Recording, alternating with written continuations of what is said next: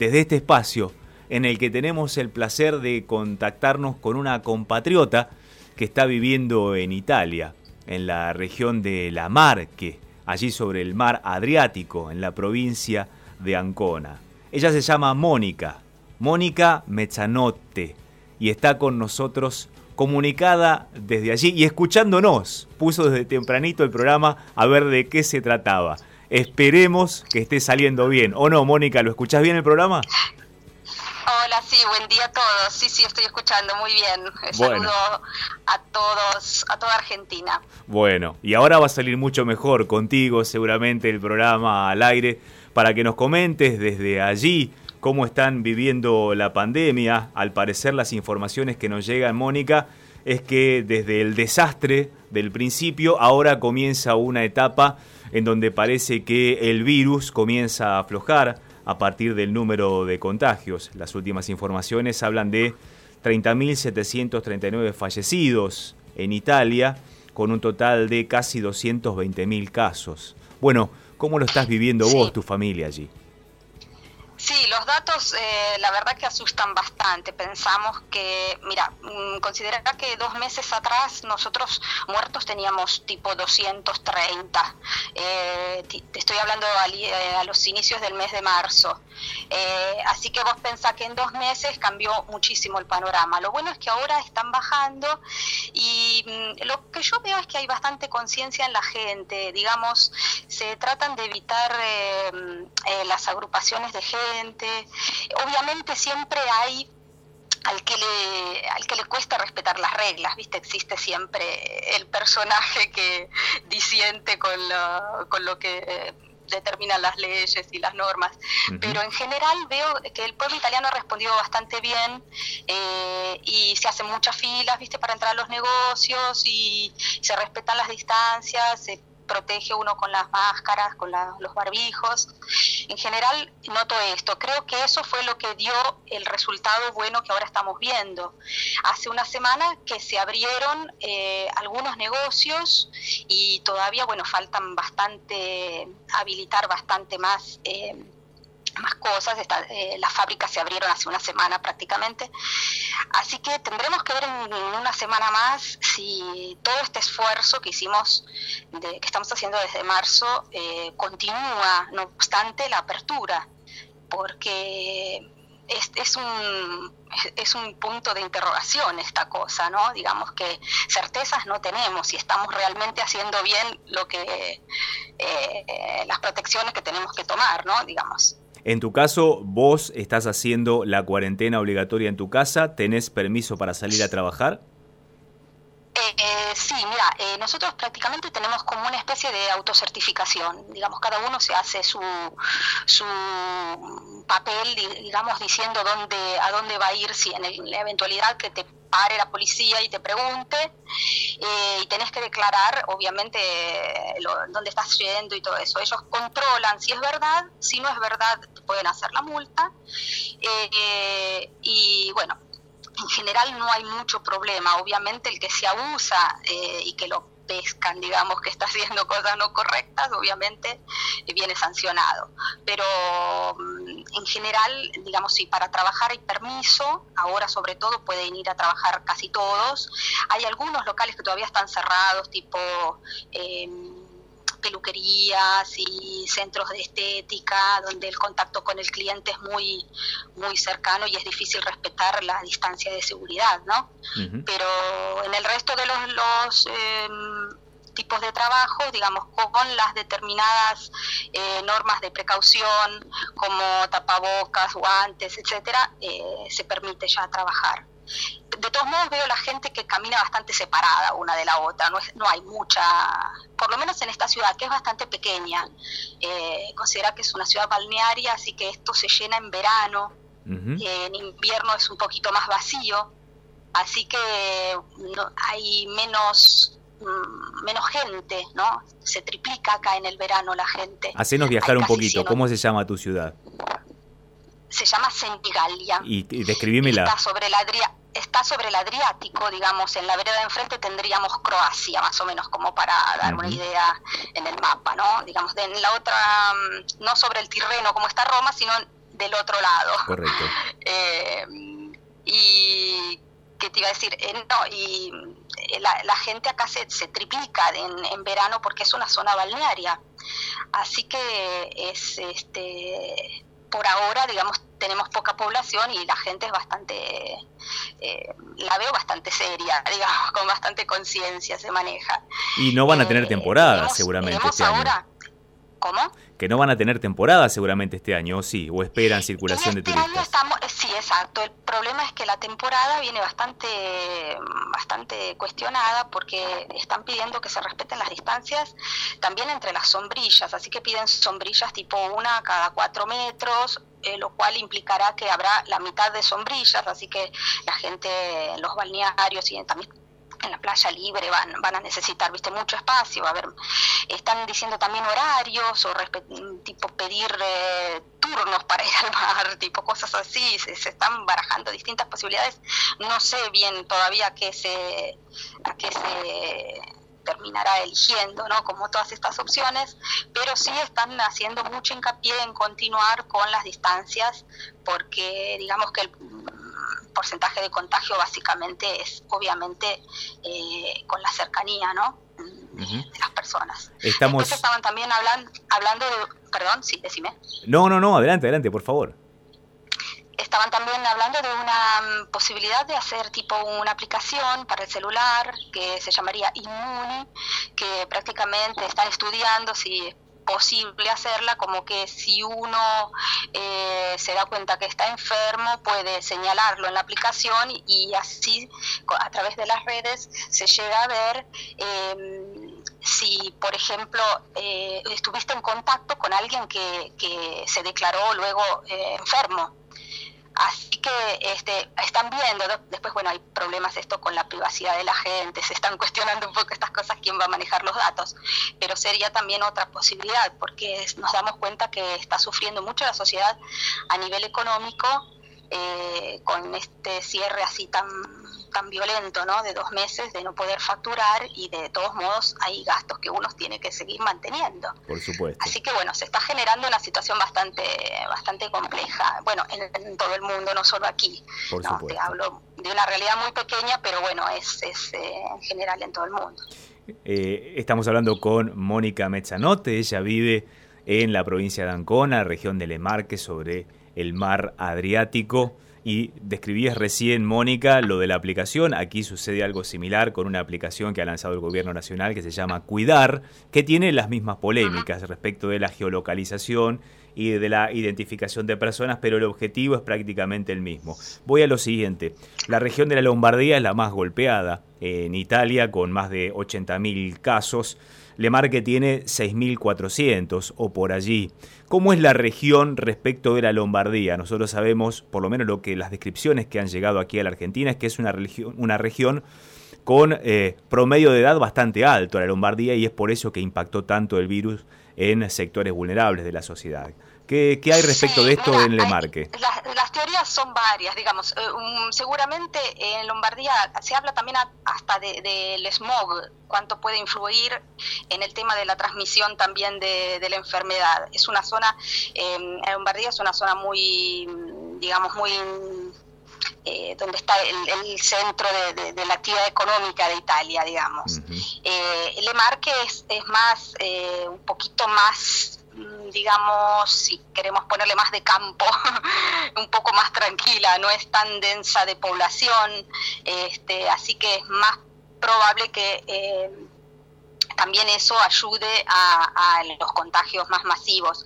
También se hablaba de tal vez una, una mala gestión al inicio de, de los contagios, que no se como que no se quiso creer que podía ser que ya se podía expandir tan rápido, entonces tal vez se expandió muy rápido porque hubo no fue muy bien evaluado al inicio, ¿no? De, de, de cerrar todo, de bloquear todo, hubo como un pequeño así, eh, no sé, se, se evaluó mal tal vez desde el inicio y entonces eh, generó toda esta, esta cuestión así tan que se fue de las manos, que fue bastante grave.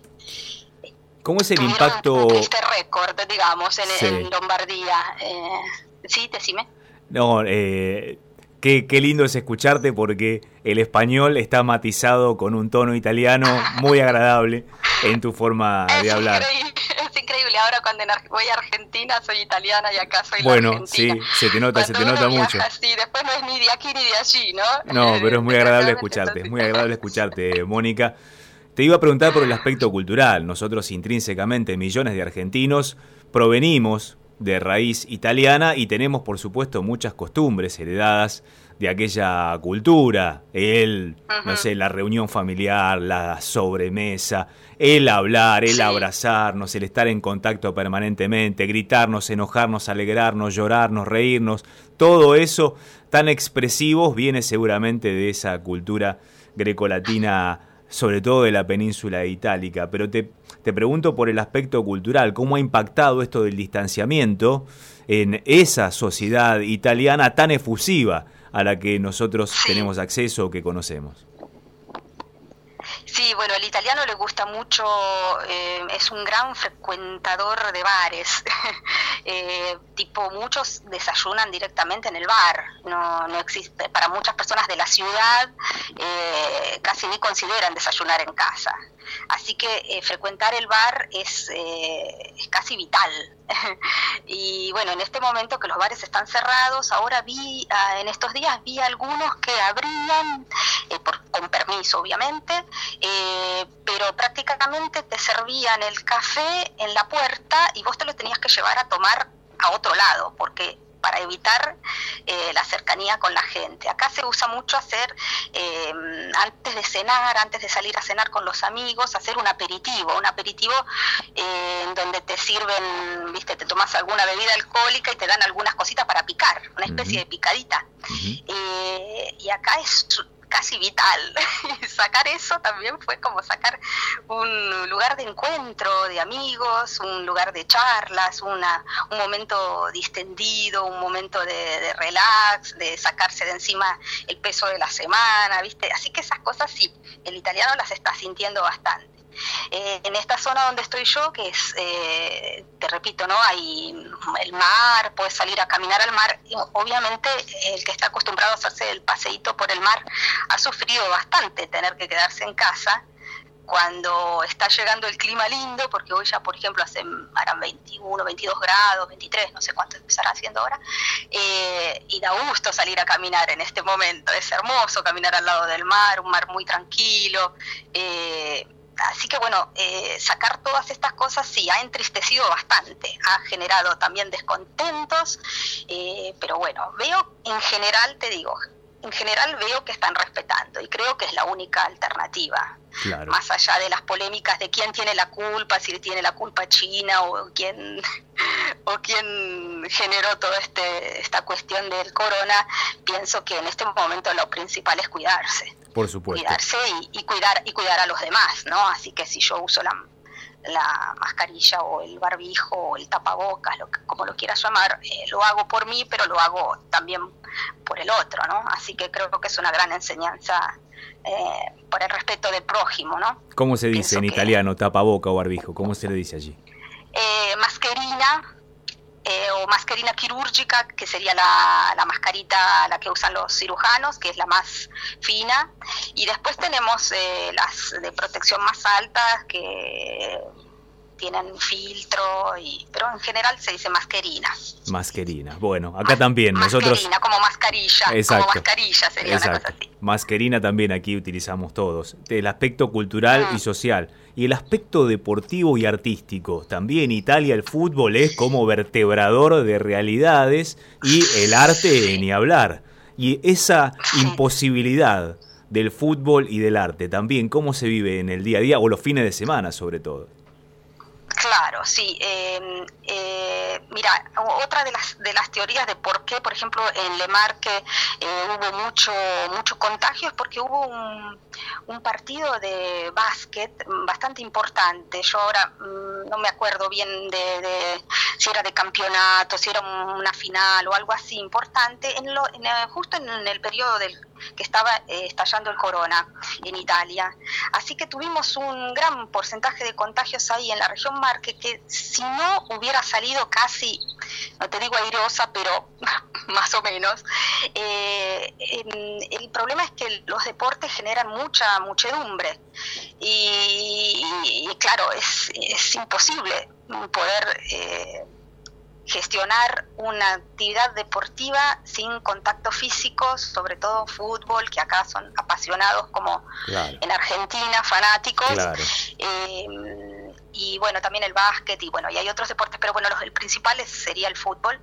Y es muy difícil de mantener esta situación, eh, digamos, conservando las distancias y todo eso. Así que se están planeando distintas cuestiones en eh, un...